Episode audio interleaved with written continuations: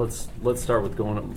You have been you've talked a lot, a lot about how the Big 12 expansion stuff doesn't interest you at all. But No. if you talk to the presidents, what would you tell them just about your program?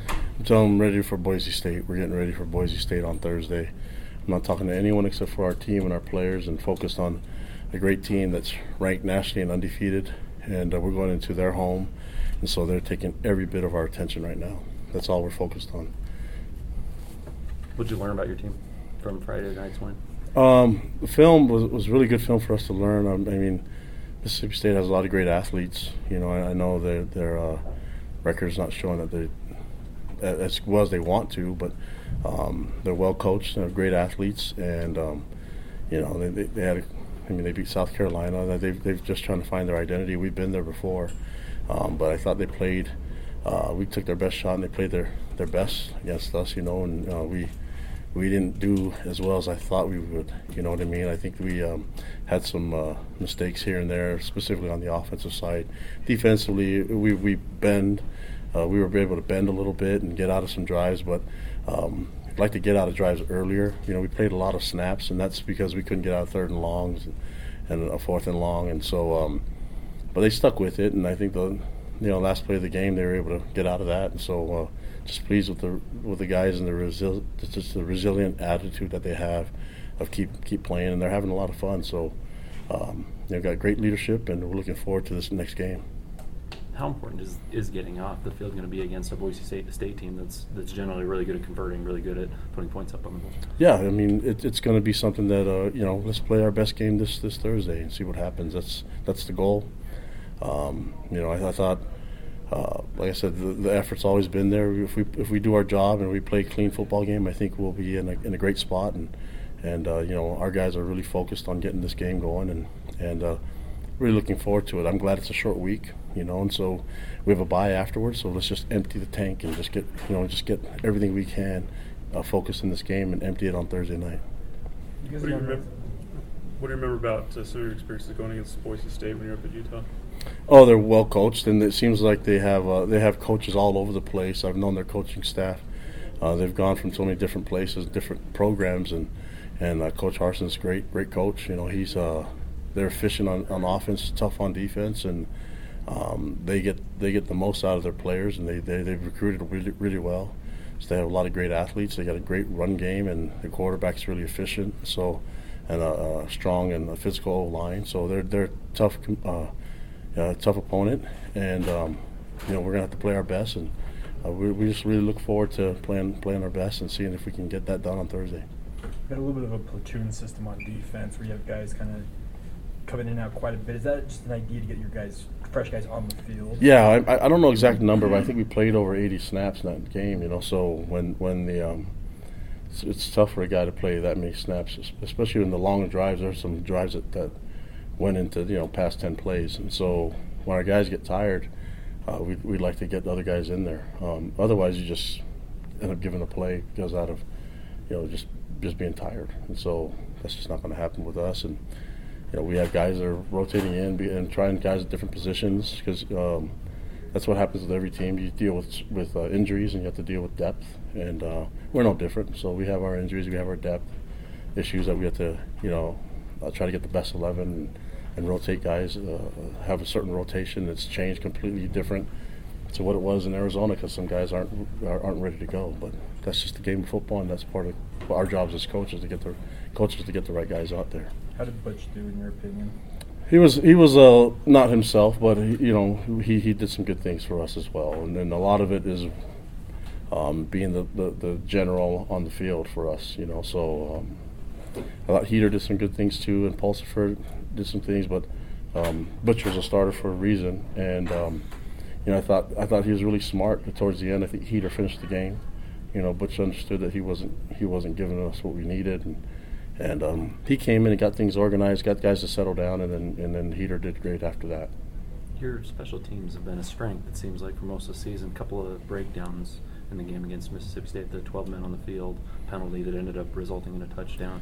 Uh, just things you can clean up real easy, or just you know some mistakes there. Well, the, the 12 men on the field that's on the coaches. That's on us. And so we made a mistake with our with our personnel, and so it's not the players' fault. You know, we had guys that are out there. There's way too many, and, and we need to make sure that doesn't happen again. Uh, it's, not like we're trying to sneak guys onto the field. Otherwise, I would have had 14 because that's how I do it. But you know, we, we can play with 10. Obviously, can't play with 12. So that's that's a you know a tough lesson to learn because we gave up a touchdown uh, soon afterwards. I think it was that the first touchdown we gave up, and so you know we just learn from it, get better. But this one, that one was on the coaches, you know, and then and uh, it was a mistake, and that's all right. We're not perfect, so we'll get it fixed and, and make sure it doesn't happen again. With regards to reps, how many reps did Travis see, and how's he doing? He's increased his reps every week, and um, uh, I think that um, we're seeing a lot of good things from him. The old Travis starting to show up a little bit, but uh, we also need to give him some rest, a lot more rest uh, to, to recover. But uh, you know, that he's, he, I think he's going to give us uh, everything he got this this week because we we got some rest time afterwards, and so uh, I think he'll just keep increasing every week as we go along. Are any players that haven't played recently, Louis, Tomasi, uh, lost for the season? Or are you still holding hope that some guys come back? Um, well, it's hard for me to say. I mean, I, I, I can't tell you how the recovery, how fast it's going, and how well it's going, but that's something for our doctors. But I would hope that they, that we can get them back. What's been your assessment of uh, guys that have been replacing Tomasi on the defense? Been spelled like Trajan Pili.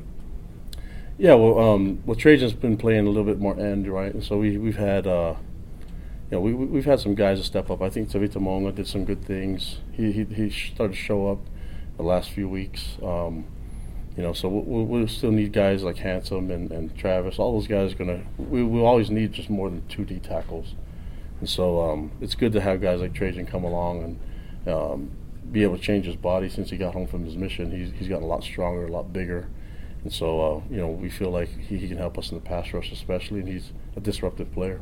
I think it was Corbin that had the, the pressure on the Mississippi State quarterback on the final play, Mhm. uh, and then Size had a pretty good couple of games Mhm. pressuring the quarterback. How do you feel about your pass rush right now? Well, it can I, I think you can get better. I mean, we, we need to get create more more disruption and get more sacks and and um, you know and make quarterbacks feel uncomfortable. And so we're playing against some really good teams. You know, so uh, our guys are, are tested, but I, th- I think their their technique's starting to come along really well. You've seen a lot of it in, in, in the last few weeks. Last three weeks spe- uh, specifically, you've seen great technique from the D line. And so if we can improve that and, and get it better, that's a great time to do it this week. BYU's in the middle of a real long-term deal with Boise State, back and Mhm. forth.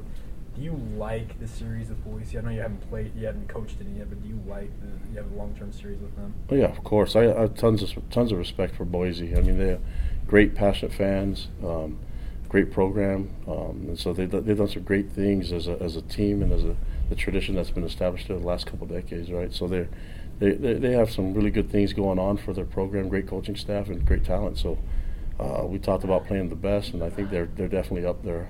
And so it's an honor for us to have that tradition of playing. I, mean, I don't know exactly how long it is, but uh, yeah, we'd love to play them every year because they're a great team.